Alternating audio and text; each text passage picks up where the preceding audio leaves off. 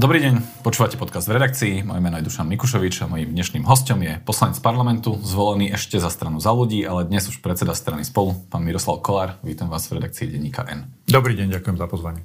Pán poslanec, v stredu zverejnila poslankyňa Jana Žitňanská na Instagrame fotografiu, kde spolu s vami a odvolaným premiérom Eduardom Hegerom sedí na úrade vlády. Tento obrazok to bol už výsek z kandidátky novej stredopravej strany či koalície? Mm, opýtajte sa ma na to v čase, keď budeme podávať tú kandidátku, eh, či to bude sedieť. Eh, to včerajšie stretnutie bola tak, že zhoda okolností, že sme sa tam stretli aj s Jankou Žitňanskou, keďže eh, sme mali s pánom premiérom dohodnuté stretnutie na tému Novej 76, keďže som si opakovane prečítal v médiách jeho vyjadrenia, teda, že so mnou rokuje, tak som si povedal, že už by teda aj bol čas. To neba, nebola to úplne pravda, že s vami rokuje? Mm, nie, včera sme sa na túto tému stretli prvýkrát. Tak rokuje také priebehový vlastne, čiže jasne, jasne, jasne. dalo sa to do toho možno schovať. A myslím si, že tým, že sa natiahla vláda, tak sa mu asi posunuli nejaké že termíny predchádzajúcich stretnutie, keďže ja s Jankou Žitňanskou, že nemáme žiadne tajomstvo ani politické, ani, ani osobné pred sebou, tak som súhlasil, že kľudne sa môžeme porozprávať akoby v trojici. Čiže to bolo rokovanie, ktoré sa týkalo ako keby zostavovania novej parlamentnej väčšiny a nie stranické, hej? Tak. No, pán Heger je zjavne na ceste akéhosi rozchodu e, s Igorom Matovičom. V Láni v decembri sa zúčastnil snemu vašej strany, kde sedel vedľa bývalého premiéra Mikuláša Zurindu. Od nového roku avizuje spájanie demokratov. Preto ma zaujíma, že či majú dohody, dohady o tom, že by sa spojil s projektom, ktorý sa tvorí okolo pána Zurindu, a teda ktorého základom by mohla byť vaša strana, nejaký reálny základ, alebo že či sú to zatiaľ len šumy? O, pozrite sa, na tom našom sneme bol aj z dôvodu toho, že sa to dialo vlastne na platforme Európskej ľudovej strany. Olano bolo často prijaté do IPP. My sme IPP upozorňovali, že Olano nie je do Heger, ale Igor Matovič a že to môže byť problém. Rozumiem, že IPP chcelo premiéra, malo ho na mesiac. Dnes, dnes je to teda odvolaný premiér. Čiže to bola primárne tá platforma, prečo sa Eduard Heger vlastne zúčastnil toho snemu. A na to, čo sa pýtate v tejto chvíli, tak ako vy, aj my čakáme, čo sa stane volanom, či naozaj Eduard Heger, Jaronať, prípadne ďalší odídu a budú hľadať spoluprácu pre následujúce voľby a potom sa o tom môžeme rozprávať. To, čo viem dnes povedať, je, že platí to, čo hovoríme doteraz, robíme všetko preto, aby neprepadli hlasy. To znamená, ak by to malo skončiť tým, že pôjdu 2-3 podobné projekty naraz do volieb, ktoré sa budú uchádzať od toho istého voliča, oznamenalo by to len opätovné zlyhanie demokratických politikov. Čiže ak sa bude o čom rozprávať s Edom Hegerom, tak sa určite budeme musieť rozprávať aj s Edom Hegerom. Je to človek, no, musieť, alebo aj by ste sa chceli. Ako keby je to človek, ktorý je želaný partner pre vás, uh, podľa toho, akú politiku robil doteraz, alebo je to človek, ktorý, no tak keď to budeme nejak spájať, tak to budeme musieť spájať všetko. No, ja som pomerne intenzívne poučený týmito tromi rokmi. Uh, všetci partneri, uh, s ktorými sa zhodneme na základných hodnotových rámcoch, že Slovensko je jednoducho uh, krajina, ktorá patrí do západoeurópskeho demokratického civilizačného okruhu, sú želaní partnery. A keď si začneme hľadať akoby, že smietky a, a rôzne, ako všetci na sebe nájdeme milión akoby, problémov, odlišností, dnes nie je ten čas, aby sme mohli zopakovať túto chybu. Napokon... Nie je čas hľadať medzi vami odlišnosti? No, my sme si ich, ako myslím si, že všetci vedomí. Skôr to bude debata, že či vieme potlačiť aj tieto odlišnosti, aj osobné ambície, lebo však na Slovensku je to vždy o tom, že veľa náčelníkov, málo indiánov. Hej, čiže to bude podľa mňa akoby kľúčový problém, ktorý môže nabúrať nejakú finálnu, no, finálnu dohodu.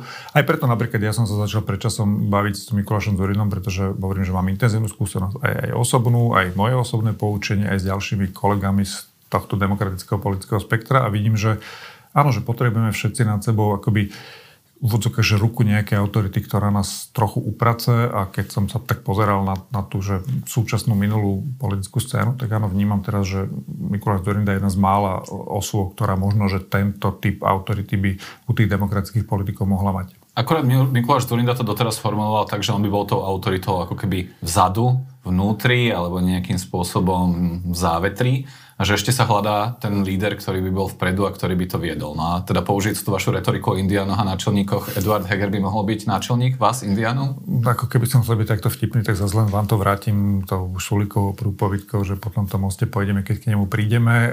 Nepochybne je to aj o, o tom, že hľadaní toho lídra. Samozrejme, ja si myslím, že aj v prípade Mikloša Dorindu, a nebudem hovoriť za neho, budem skôr hovoriť o môj názor, že tých obcí je stále otvorených viac, pokiaľ sa bavíme o jeho role, ktorú by v tom celom spájaní mal zohrať. A nepochybne jedným akoby z faktorov bude aj to, ako široké bude to spájanie, či napríklad naozaj v hre bude aj nejaký projekt Eduarda Hegera, pretože môžem hodnotiť a pokojne sa k tomu dostaneme akokoľvek jeho leadership doteraz, Hej, na druhej strane... Zhodnoťme. A zhodno, no, zhodnoťme napríklad, že vašim citátom, hej? Dopoviem, ale... no, dopoviem vetu a, a potom, potom, potom e, pokojne aj potvrdím ten citát, ale jednoducho pokiaľ sa akoby, že trhne úradujúci premiér a bude chcieť v tom demokratickom spektre hrať nejakú hru, tak sa nedá tváriť, že neexistuje taký hráč, lebo je relevantný hráč.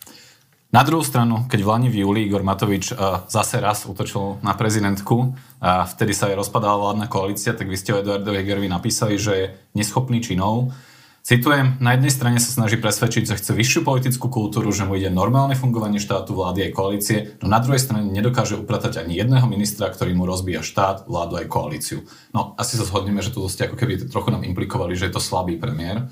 Uh, je možné, mohol by byť lídrom strany, ak teda z vašich slov sa ukazuje, že v niektorých situáciách sa neprejavil ako dostatočný silný líder? No, veď ja to potvrdím, teraz som z okolností, ak, ak to nie je, že konkurencia, že písal som podobný komentár na túto tému do týždňa, kde som skonštatoval, že, Veď to zvládneme. že Edo, Edo Heger je nepochybne akoby, že slušný, korektný, vzdelaný človek.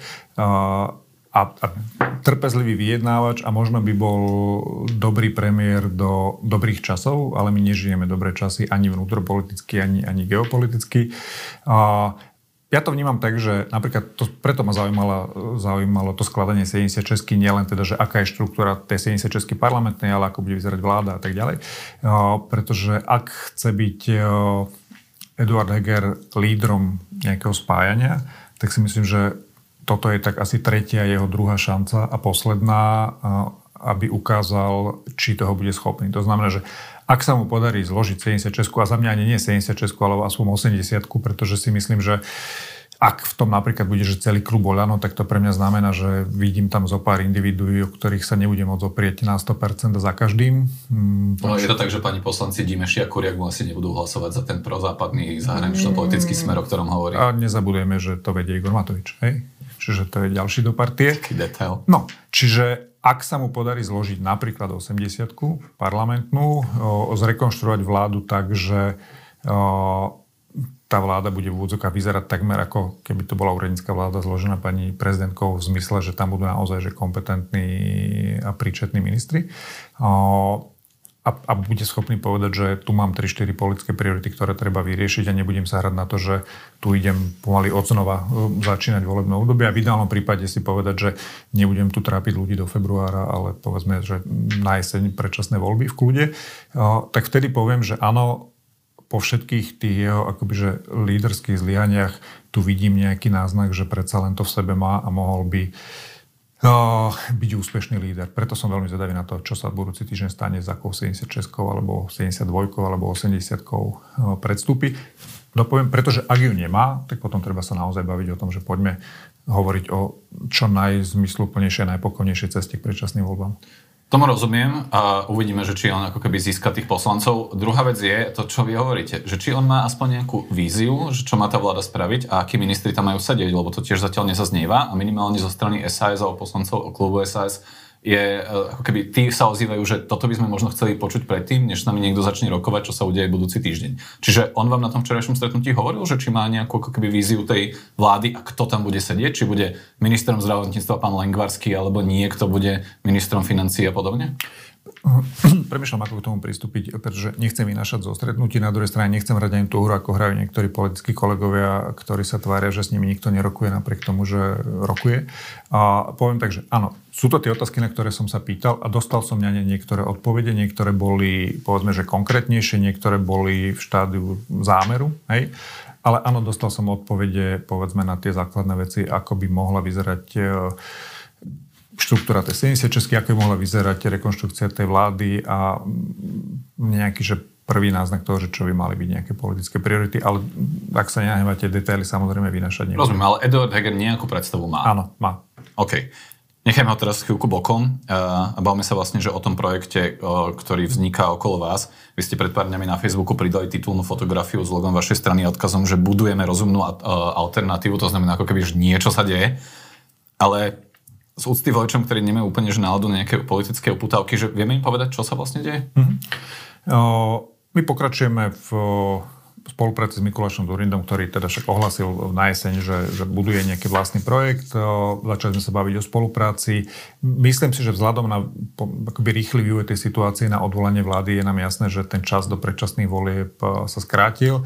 To znamená, že momentálne sme v štádiu, kedy si myslím, že preskočíme ten bod 1, to znamená, že, že založenie samostatného projektu Mikuláša Zurindu. Skôr sa rozprávame o tom, ako vlastne uh, spojiť existujúcu štruktúru uh, spolu uh, s tým jeho pripraveným projektom. Aj dneska popoludne máme predsedníctvo, kde sa bavíme o tých technikáliách, lebo jedna vec je tá politická rovina a za tým je kopu takej tej, že praktickej čiernej roboty, ktorú treba urobiť, aby v prípade napríklad, že na konci januára sa zrazu nájde 90, ktorá odmáva nejaké predčasné voľby, aby my sme boli už v tom čase pripravení, lebo tu sa pokojne môže stať, že koncom februára sa budú podávať kandidátky do volieb. Hej, čiže my pracujeme na tých technických... Vzhľadom k prokrastinácii súčasnej väčšiny, alebo teda súčasnej koalícii by ma to prekvapilo, ale áno, teoreticky aj, aj mňa, ale už som zažil naozaj, že také rýchle obraty, že pripravujeme sa aj na tú teoretickú šancu, že ak by boli voľby vyhlásené v najkračšom možnom termíne, my budeme akoby, že formálne, technicky pripravení, aby sme mohli podať kandidátku.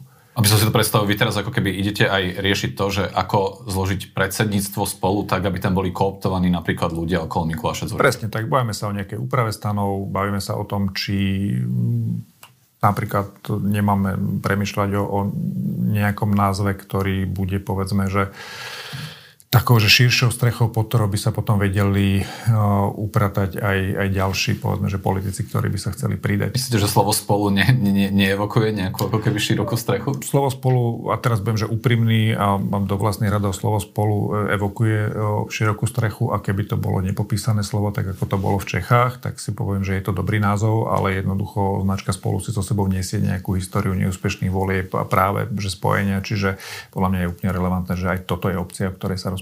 Máte nejaký názov už v hlave? Ste, o ktorom uvažujete, tak prezrate aspoň. V hlave ho mám, ale keďže až dnes popoludní máme to predsedníctvo, tak mm, ne, nebudem o ňom hovoriť. A navyše, to je tak, že poviem tak, že najprv si skontrolujeme, či máme kúpené všetky domény a zaregistrované všetky značky predtým, než ho poviem. OK, um, dobre. Uh, kto všetko by tam ešte mal byť? Alebo kto sú tí ľudia okolo Mikuláša Zurindu? Lebo priznám sa, že zatiaľ vnímam jeho, ale neviem, že, že kto reálne by tam ako keby s ním ešte mohol prísť. A potom sa teda môžeme povedať o tom, že kto ďalší. Mm-hmm. Za mňa to budú, bude akoby spojenie akoby, že troch takých akoby, že skupín. Jedna skupina je samozrejme teda, že spolu s nejakými štruktúrami a s nejakými ľuďmi, ktorí ako tú stranu reprezentujú. A potom je to Mikuláš Zurinda s tými svojimi 20-30 mladšími ľuďmi úspešnými, povedzme, v tom mimo politickom prostredí, ktorých nepochybne v krátkom čase alebo vo vhodnom čase predstaví. A tretia skupina sú potom, povedzme, tá časť demokratických politikov, ktorá má záujem pokračovať a naša ambícia je ich postupne akoby, povťahovať. To, čo, to, o čom sme sa, akoby, na čo máme, povedzme taký, že vnútorný konsenzus, že nejdeme teraz zabíjať čas v tom krátkom čase pred voľbami spájaním strán, značiek a podobne. Na to bude čas po voľbách, ak ten projekt bude životaschopný, potom si myslím, že sa má tá scéna skonsolidovať a majú do toho projektu vplávať aj ďalšie značky, lebo to, čo sa mne páči v tej debate s Mikulášom Zorinom, sa bavíme o projekte nie pre jedny voľby, ale o projekte, ktorý by v ideálnom prípade mal byť základom akoby dlhodobo úspešnej stredopravej to strany. Som, to som počul strane za ľudí, keď, o, keď vznikala. No veď preto ma, ma to oslovuje tentokrát a už mám tú skúsenosť, ako sa to nerobí. Hej? Čiže o, preto si myslím, že toto je mohlo byť ono. No a teraz samozrejme môžete, môžete sa baviť o tých menách, však rozprávame sa všetci so všetkými. Hej? To, je, to je v tejto chvíli tak. To tak aj chápem, ale zatiaľ sa, sa mi z toho ťažko ako keby vydestilováva, že čo je mhm. reálne a že kde čo by mohlo byť. Čiže no. akože skúsime ísť po menách? Ja, ja si, nie, nie, ale ja vám poviem, že ako sa to podľa môjho názoru udeje. Samozrejme, že tie debaty sú najmä o tom, že všetci dneska hrajú o nejakú že vlastnú pozíciu a vlastný výtlak, s ktorým do nejakého spoločného projektu budú prichádzať, aby si tam vybojovali nejakú že lepšiu pozíciu. Čiže myslím, že to bude postupný proces, že naozaj v prvom kole jednoducho ohlasíme to reálne spojenie Zurindovcov nás s nejakou uh, značkou, možno aj s nejakými novými ľuďmi už v tej chvíli toho ohlasenia, ktoré všetci vieme, že je tam nejaký termín od pani prezidentky, dokedy musí byť jasné, čo sa bude diať, čiže asi v tom čase budeme vedieť, kedy nás čakajú predčasné voľby a od toho sa bude odvíjať aj to ohlasenie ďalšie kroky. A tí ďalší ľudia to budú naozaj, že, že postupné, postupné kroky a pridávanie sa, aj v závislosti od toho napríklad, čo a kedy urobí Edo Heger s Jarom Naďom. Mm-hmm. No, okrem, okrem týchto dvoch, tak povedzme si, že taký Pavel Macko a jeho občanskí demokrati Slovenska, to je asi veľmi reálne. No, že samozrejme, ja som to aj včera niekde spomínal, v sobotu, v sobotu máme spoločné, spoločné rokovanie aj s tými ostatnými menšími stranami, akým spôsobom jednoducho využiť ten potenciál. Ostatné menšie strany, to sa máme, že ODS, ODS šanca. šanca a tak ďalej. Ako to, to, čo sa nám podarilo na tej komunálnej úrovni, napríklad, že máme primátora tretieho najväčšieho mesta Prešova, podpredseda Ferolhu a podobne, že jasné, že takýchto ľudí treba do toho vtiahnuť. Dobrá voľba, ktorá už ako keby, od ktorej ktorej sa odpútal Tomáš Drucker a od ktorej bol odpútaný Rudolf Kusy? No, to, že bol odpútaný Rudolf Kusy, som rád, rozumiem tomu, prečo sa stiahol Tomáš Drucker. Ja si myslím, že v tejto chvíli sa treba rozprávať a nebudem skrývať. Aj s Radom Baťom som sa, som sa rozprával. Myslím si, že pokiaľ budú mať záujem, no a myslím si, že budú mať záujem, keď vedia čítať politiku, lebo oni napríklad na rozdiel od iných tých malých strán, majú aj nejaké financie mm, z tých posledných volieb a vedeli by im minúť na nejakú kampaň a uhúrať možno percento dve, ale myslím si, že sú natoľko zodpovední a skúsení, že vedia, že to nemá zmysel a že budú mať záujem sa dohodnúť. Mimochodom, financie asi hrajú nejakú rolu aj vo vašom prípade, že strana spolu, ktorá nemá teda akože úplne bohviem aké percentá, tak zase môže ponúknuť nejaké peniaze, ktoré vám ešte prídu za ten volebný výsledok koalície PS spolu zo februára 2020. Čiže tomto ste ako keby trochu lákavý partner, nie? Áno, sme v tom, že navyše my máme aj reálne akože štruktúry a reálnu fungujúcu kanceláriu, lebo to, čo som povedal, že jedna vec je bez ačkových politických figúr, to nemá zmysel robiť, na druhej strane niekto musí tú kampaň a tie veci za tým aj odrobiť, čiže my okrem toho, že máme peniaze, máme aj štruktúry a ľudí, ktorí vedia pracovať. Juraj Šeliga, Jana Žitňanská? Veď neskrývam sa, že sa, že sa rozprávame. Dali ste si aj fotku, myslím, že s Jurajom Šeligom medzi sviatkou. Neviem, či nedajme preto, aby sme trochu, že poškadlili Ver, Veroniku Remišovu. Ale, Toto robíte? Ale, a, ani nie, tak ako vnímam jej vyjadrenia na tému tohto projektu, že Mikuláš Dorinda je príliš liberálny, tak to ma tak pobavilo. Ja samozrejme, že áno, keby to bolo o mne, tak tomu rozumiem. A, čiže áno, bavíme sa aj s Jurajom Šelegom a Janou Žitňanskou. No, lebo keď už teda Veroniku Remišovu spomíname, tak v zákulisí sa zároveň hovorí, že uh, cesta uh, Eduarda Hegera s jeho ľuďmi z Olano, a teda primárne s Jaroslavom Naďom, by mohla viesť k tomu, že on by práve že sa spojil s tou stranou za ľudí a teda aj s Veronikou Remišovou Remišovou uh, celou. No, vy si to viete predstaviť takto, že by ste sa zišli v nejakej jednej partii s vašou bývalou predsedničkou? Ja som poučený vývojom a som veľmi konsenzuálny, veľmi otvorený človek a mám veľmi široko nastavené hranice a fakt e, dneska v podstate, že nemám človeka, ktorý by som vylúčoval zo spolupráce. Uh, jediná osoba, s ktorou si akože v nejakej významnej role neviem predstaviť spoluprácu je Veronika Remišová a nie kvôli osobnému rozmeru, ale kvôli tomu, že toto je budované ako alternatíva proti a teraz je, je strašne málo, by sme hovorili, že len proti Ficovi. Hej? To sme, už raz sa nám to podarilo, ale sme zničili nádej ľudí na to, že sa dá robiť normálna politika, keď povedzte Fica. Toto má byť naozaj alternatíva proti populizmu a, a diletantskému správaniu štátu. A ja si neviem dosť dobre predstaviť, ako môže byť súčasťou alebo tvárou alternatívy proti diletantskému správaniu štátu Veronika Remišova, pretože ak by som si mal vybrať nejaký jeden, dva symboly diletantizmu správania štátu, tak Igor Matovič a Veronika Remišova, takže si to neviem predstaviť. To, že Veronika Remišova robí všetko preto, aby ona bola nejak hýbateľ spájania Hegerovcov za ľudí, KDH, aby vyautovala ako Zurindo projekt. Tomu rozumiem. A v tomto je ona aj dobrá. Hej? Keby ešte k tomu k týmto skillom ako by mala potom aj tú politickú schopnosť, politický výtlak, tak poviem, že ideálna politička, len pri tom toto väčšinou končí. To vyzerá, že ako keby v tom spájacom spektre sú predsa len nejaké nuancy, ktoré budú brániť tomu, aby sa spájali úplne že všetci s každým. Mm, ja si nemyslím, že to má byť odpadkový kôž pre všetkých, ktorí sa potrebujú niekde upratať. Hej? A teraz hovorím to ako predseda 0, neviem akej strany, ale tá naša primárna ambícia naozaj nie je o tom, že, že zachrániť ľudí v politike. Jasné, že tí šikovní, ktorí sú aj u nás, bolo fajn, keby zostali v politike, ale za mňa osobne poviem, že ak by to celé skončilo tým, že voľby dopadnú dobre, rovná sa nezostaje Fico vládu a napríklad, že mňa osobne to, to že, že vystrelí mimo politiky, tak ja som s tým úplne OK, pretože o, budem žiť v normálnej krajine. Hej?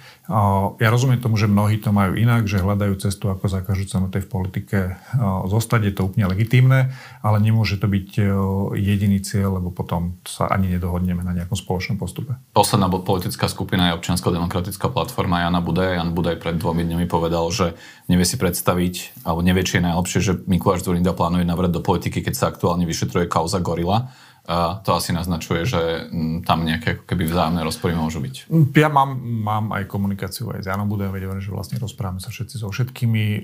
Ja rozumiem, že keďže oni boli historicky pri sebe v tej politike aj v časoch SDK ešte a potom, potom aj SDK, že môžu mať nejaký typ akoby, že osobných sporov a tak ďalej.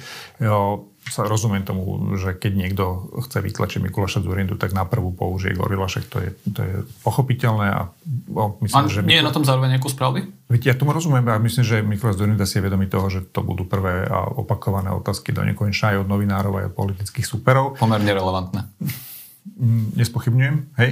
A, a rozumiem tomu, že tým Jan Budaj akoby naznačuje, že urobí všetko preto, aby ten projekt vznikol inak a na inom pôdorise no, ako s Mikulášom Zurindom. Na druhej strane, ak sa Mikuláš Zurinda rozhodne, že, že chce zohrať nejakú úlohu, tak uh, za mňa dáva väčší zmysel sa dohodnúť, uh, lebo potom to naozaj skončí 3-4,5% projektami a potom nás naháču do Dunaja ľudia úplne, úplne uh, legitímne. Prečo si myslíte, že to tak nakoniec neskončí? prečo si myslíte, že to neskončí ako za ľudí 2.0? Uh, v zmysle, že sa vytvorí nejaká zberná strana, teda kde sa ja to teda trošku vulgarizujem a ospravedlňujem sa za to, ale, ale povedzme, že strana, ktorá spojí veľmi rôznych politikov momentálne z rôznych spektier, Povedzme, že to budú aj osobnosti, ktoré budú mať nejaké renome a nejaký kredit a nejakú, nejakú kariéru a históriu. Tak to bolo aj v strane za ľudí. Akurát sa 2-3 mesiace po tých po, po voľbách ukáže, že vlastne spolu nevedia fungovať v jednej strane a znovu sa to rozpadne. No, tri veci. Neviem to zaručiť, že to tak nedopadne, nezaručí vám to nikto. Ale aspoň sa o to pokúsime. máme poučenie zo za ľudí, máme poučenie z Olano. Hej. To poučenie zo za ľudí aké? Že v čom, pre, pre, prečo to vlastne nevyšlo podľa vás? Pretože tie motivácie ľudí, do toho, ktorí do toho išli, boli že rôzne. Poviem to, to tak. teraz. A, ale takto. Dnes vieme, ako sa to dá manažovať. Ako takto, že kľúčové problémy boli dva. Uh, za ľudí jeden bolo, že tých žetonov po voľbách bolo oveľa menej, ako mnohí predpokladali a potom som len pozeral, že čo sa deje. A druhý je, a v tom si napríklad vážim, minulý týždeň, predminulý ste tu mali Ivana Korčoka, v tom si vážim ten jeho postoj, že pokiaľ on momentálne necíti, že jeho miesto je v politike, je príliš málo na to, keď ho tam vidia iní. Hej? A to bol trochu problém za ľudí, lebo myslím si, že Andrej Kiska sa dal trochu dotlačiť do pozície, kde ho viac videli iní ako on sám a bolo to potom vidno aj na tom výkone, aj to tak takmer dopadlo. Čiže to boli dva, dva kľúčové mhm. problémy. Čiže dneska je to o tom, že jasné, ten líder, či to bude Zurinda, či to bude Heger, či sa Korčok o tie dva mesiace, ako tu spomínal, vráti z hôr alebo zo zahraničia, tak to musí byť samozrejme človek, ktorý to naozaj chce a, a bude mať aj, aj tú zaťatosť. No, a druhý rozmer je samozrejme, a zase zvracem k tomu, že prečo napríklad, že Mikuláš Zurinda, pretože je to aj o tom lídrovi, ako dokáže povedzme, že manažovať tie záujmy tých jednotlivých aktérov. Hej? A preto aj hovorím, že teraz sa ani tak nebavíme o spájaní, že strán, ale naozaj, že skôr, skôr vytvárame ten priestor na tú spoločné kandidovanie a potom v závislosti od výsledku upratujeme tú stranickú štruktúru, čo nevylučuje, že nepríde v jednej chvíli Heger s Naďom a neviem s kým ďalším a povie, že OK, ale my chceme byť súčasťou projektu na takých pozíciách, je to legitimné, budeme sa o tom rozprávať. Opakujem, máme všetci pomerne intenzívnu skúsenosť ako sa to nemá robiť. Ale keby ste dneska povedali, že mám slúbiť, že tak nedopadne, no to neviem, pretože no, sme rôzni. Mm-hmm. Ešte jedna vec. uh, vlastne ten vznik strany za ľudí nakoniec spôsobil uh, v tom roku 2020, že mnohé subjekty ako keby bojovali o, o to, aby boli vôbec v parlamente. Týkalo sa to Sasky, vo finále sa to týkalo koalície PS spolu, KDH a podobne. Nemôže to byť vlastne že tak, že znovu príde nejaká strana, ktorej ako keby výsledkom bude, že napríklad SAS sa tento raz nedostane do parlamentu? No, môže a ak to tak dopadne, tak sme všetci hlupáci. Hej? Lebo zopakujeme tú istú chybu a minule prepadlo 600 tisíc hlasov a napriek tomu zostalo 1 300 tisíc na zostavenie vlády bez Roberta Fica. Teraz sa to určite nezopakuje. Hej, že my budeme radi, keď tých 1 200 dostaneme všetkých do parlamentu a budeme schopní zostaviť vládu. Čiže ja nerozumiem tomu, čo robí Richard Sulík. Ako mám ho rád, Saska je hodnotovo najbližšia. A dneska mi to prípada, ako keby sa rozhodol, že chce ísť už do tej Austrálie, ale to sa dá inak ako prehrať voľby. Čiže ja si myslím, že, že my máme byť pripravení aj na debatu o spoločnom volebnom postupe so Saskou v prípade, že by Saska bola v ohrození. Teraz akože perličku už môžem povedať, lebo je to 3 roky dozadu. My sme vo finále, pamätáte sa, že Saska rovnako na tom bola aj pred minulými voľbami, že z vysokých čísel spadla pred voľbami niekde na 5 celé niečo. A my sme vzali ľudí po tom, čo sme sa mesiace dohadovali, že poďme teda z PS spolu a nakoniec my sme v závere nehlasovali ani na predsedníctve o tom, že či ideme z PS spolu, ale že hlasovali, odhlasovali sme si, že ideme zachrániť Sasku. Mm-hmm. Takže Andrej Kiska išiel za Richardom Sulíkom s ponukou, že či nejdeme spolu do volie. Richard Sulík sa tam poďakoval, ako sme všetci preliezli. Uh, okrem PS spolu. Okrem PS spolu, čo mne je osobne akoby veľmi ľúto. Čiže ak zopakujeme túto chybu, opakujem, buď budeme všetci poučení a ešte jednu vec, že jasné, že v tejto chvíli všetci bojujeme proti návratu Fica, pretože vieme, že to bude brutálne, pretože on už potom tu moc nemôže pustiť z rúk až, až do konca svojho života. Ale zdá sa mi to, a už to povedali iní, aj, aj nepolitici, zdá sa mi to, že strašne málo v tejto chvíli, pretože Slovensko, Európu, celý svet čaká 10 ročie, ktoré, ktoré redefinuje vlastne to, ktoré krajiny budú úspešné, ktoré nie. A my sme z toho úspešného príbehu za posledné 10 ročia akože naozaj, že zišli pomerne uh, z cesty a my keď v tejto chvíli nebudeme mať akoby kompetentnú a príčetnú politickú reprezentáciu, ktorá bude schopná tú krajinu previesť týmito rokmi, tak Slovensko skončí v koši lúzrov a bude pokračovať únik elít a bude sa tu žiť čoraz horšie. Až to skončí tým, že vo chvíľu, keď prídu posledné eurofondy z Európskej únie, videli sme včera ten prieskum Eurobarometra, že sme krajina, kde je najmenšia afiliácia k Európskej únii, no tak to zbalíme ešte aj projekt Európska únia a skončíme, skončíme ide na Prahu Orbánovho Maďarska a Putinovského Ruska. Čiže ja stále čakám, a rozumiem, že sa stále bavím o tom, kto s kým, kedy, ako ďalej, ja stále čakám na debatu, že čo chceme robiť s touto krajinou. No a úprimne povedané, že mňa zaujíma aj toto, no rozumiem, že vy mi teraz to úplne nepoviete, ale že ten základný obresí, ktoré ja počúvam ako keby o týchto nových projektoch alebo skupinách, sú ten, že Musí to byť ako keby prozápadné, proatlantické, musí to nachádzať riešenia pre praktické problémy ľudí. A to naozaj už trochu akože dvíham obočie, keď toto počujem. A musí to byť nejaká že strana odborníkov a zároveň ešte počujem, nemôže to byť príliš mantinelové, nemôže to byť príliš vyhranené, nemôžeme tam viesť kultúrne vojny za ľudí cez kopírák, presne toto som počúval proste v kampani 2020 a, a dopadlo to, ako to dopadlo. Čiže tak povedzte mi, čo to má byť vlastne, že za strana a že či tam znovu, ako keby, či to vo finále znovu nedopadne takým tým akože stranou odborníkov, strany za ľudí, ktorá bude mať program a ten program nebude úplne že zlý, len to vo finále skončí bez také nejakého, že chuti a zápachu a, a nebudeme presne vedieť, že čo tá strana reprezentuje. No, to nemôže skončiť bez chuti a zápachu. O, problém za ľudí bol ten, že my sme až do posled... Ako, ďakujem projektu za ľudí Andrejovi Kiskovi za to, že som v politike. Nebyť tohto projektu, dneska tu nesedím, nie som poslanec. Ale problém strany za ľudí bol, že v našich interných debatách, a ten program tak aj vyzeral, do posledného týždňa, takmer pred voľbami na otázku, kto je naša celová skupina, bola odpoveď všetci. Mm. Hej? A preto to aj tak vyzeralo. A teraz to tak nie je. My, my jasne hovoríme, že je to, povedzme, že stredoprave, občiansko-demokratické. To znamená, aj tie riešenia v úvodzovkách, ktoré majú byť pre krajinu, majú nejaký hodnotový rámec a nie je to, že od nevidím do nevidím a nemôžete byť v sociálnej politike akoby, že rozhadzovačný a, a v hospodárskej politike akoby, že stredopravicový. Jednoducho to samozrejme, že nejaké mantinely mať bude. Pokiaľ ide o to, že, že nebudeme vyhranení, nevyhranení, ako samozrejme, že keď sa bavíme o tom, že má to byť, že strana európska, 21. storočie demokratická, tak v otázke ľudských práv je jasné, že ľudské práva nie sú kultúrno-etická otázka a podobné veci. Áno, asi si viem predstaviť, že nebudeme my nositeľmi uh, tých legislatívnych návrhov, a, lebo to je povedzme, že agenda progresívneho Slovenska, ale myslím, že keď budú na stole, no tak sa bude musieť správať tak, ako európsky demokrati v 21. storočí v tých západoeurópskych krajinách, ku ktorým sa chceme približiť. Hej? Čiže strana, kde bude Mikuláš Zurinda a potenciálne Eduard Heger, bude podporovať nejakú legislatívnu úpravu práv um, párov rovnakého pohľavia, ktorí spolu žijú, hej? Ja si myslím, že ak chceme byť uveriteľná európska občianská demokracia 21. storočia, tak áno, samozrejme, že to asi bude otázka podoby tej konkrétnej e, úpravy a opakujem, že, že ak A, a vidíme to napríklad, čo robí Veronika Remišová, že už teraz sa snaží do toho akoby, že strkať nohu presne túto, že liberálno-konzervatívne, neviem akú.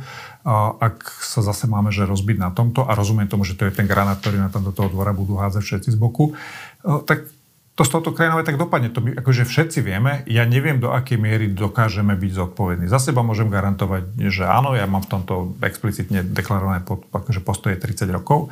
A, a ak, ak to tak nie je, no tak potom zase hráme s ľuďmi falošnú hru. No, uvidíme. Ten granát nebude hádzať len Vernika Remišová, ale predpokladám, že Igor Matovič, ktorý naznačuje, že akým, akým štýlom chce momentálne viesť volebnú kampaň. Dokonca už, e, ak sa nemýlim, tak dokonca od uh, predsedu poslaneckého klubu Michala Šipuša zaznelo, že vlastne Eduard Heger je taký vlastne liberál, čo teda akože aj jeho muselo šokovať.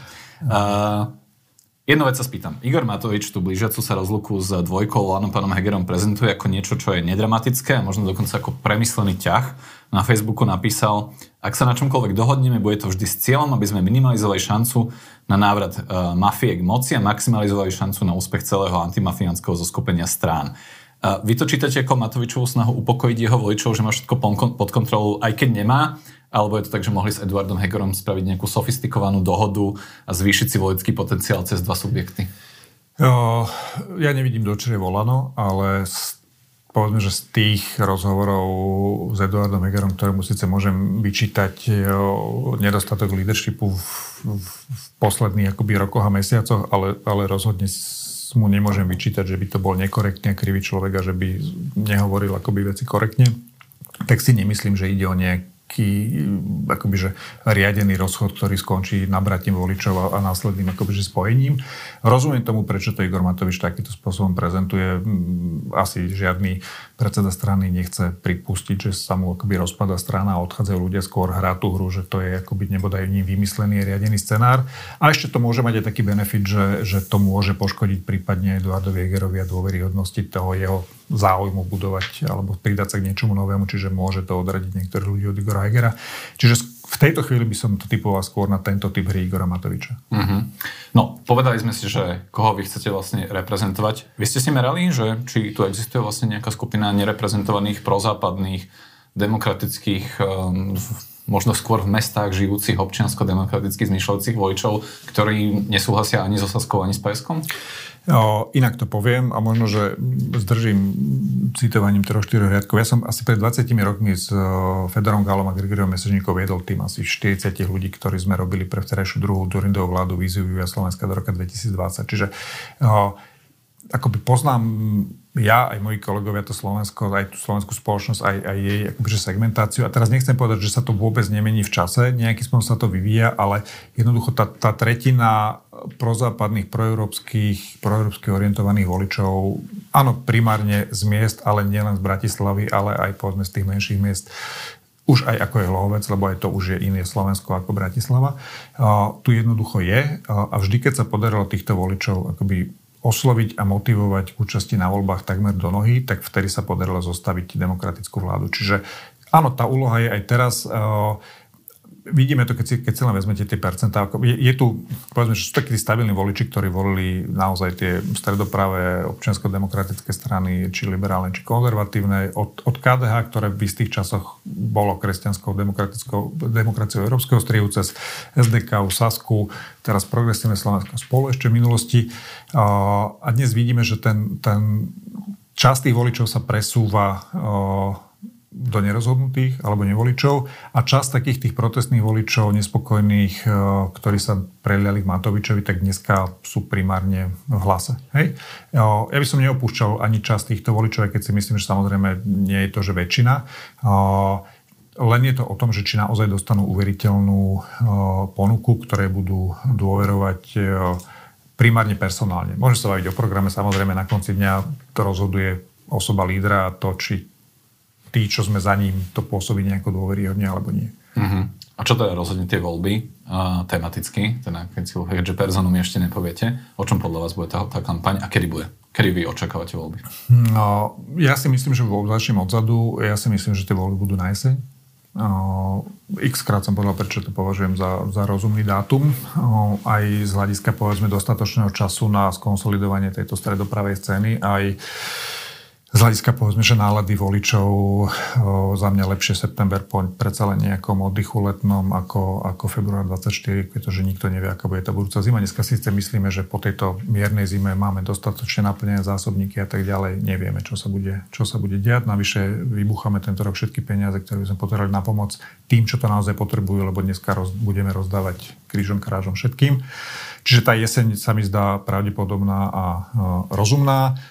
To znamená, že takto, ak aj budú voľby na jeseň, tak už všetci meškáme 3 mesiace s kampaňou. Hej, teraz, mm. keď sa máme baviť o normálnych termínoch, ale v reále si myslím, že, no, aby som aj odpovedal na otázku, teraz v závere januára nás čaká dokončenie jednej schôdze, druhá schôdza, kedy si myslím, že bude jasné, čo sa udeje a už táto schôdza bude, bude začiatkom akoby prvej kampane.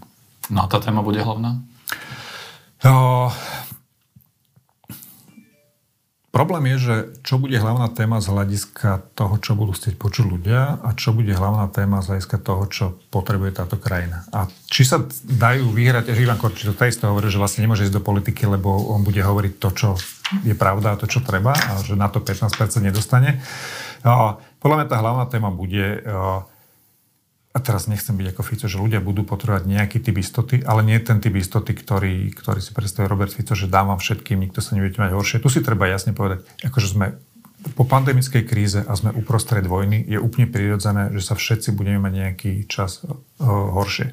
Akurát, ako dlho to bude a aký vážny bude ten prepad, závisí od toho, že či nás budú viesť populisti, lebo ak nás budú viesť populisti, tak oni to rok, dva udržia, ale potom tá krajina naozaj, že, že skrachuje. Alebo povedzme to obdobie, kedy sa bude mať horšie, bude kratšie a ten prepad nebude taký silný, pokiaľ to začnú viesť politici, ktorí začnú ľuďom hovoriť pravdu a začnú tú krajinu správať normálne. Budem sa tešiť na slogan na billboarde, že s nami sa budete mať horšie, kratšie ako s inými. A to by bolo celkom zaujímavý typ kampane. No minimálne by sme boli viditeľní. Ďakujem za tip. A, vraví poslanec a predseda strany spolu Miroslav Kolár. Ďakujem, že ste boli na štúdiu. Ďakujem, pekný deň. Moje meno je Dušan Mikušovič. Teším sa do počutia na budúce.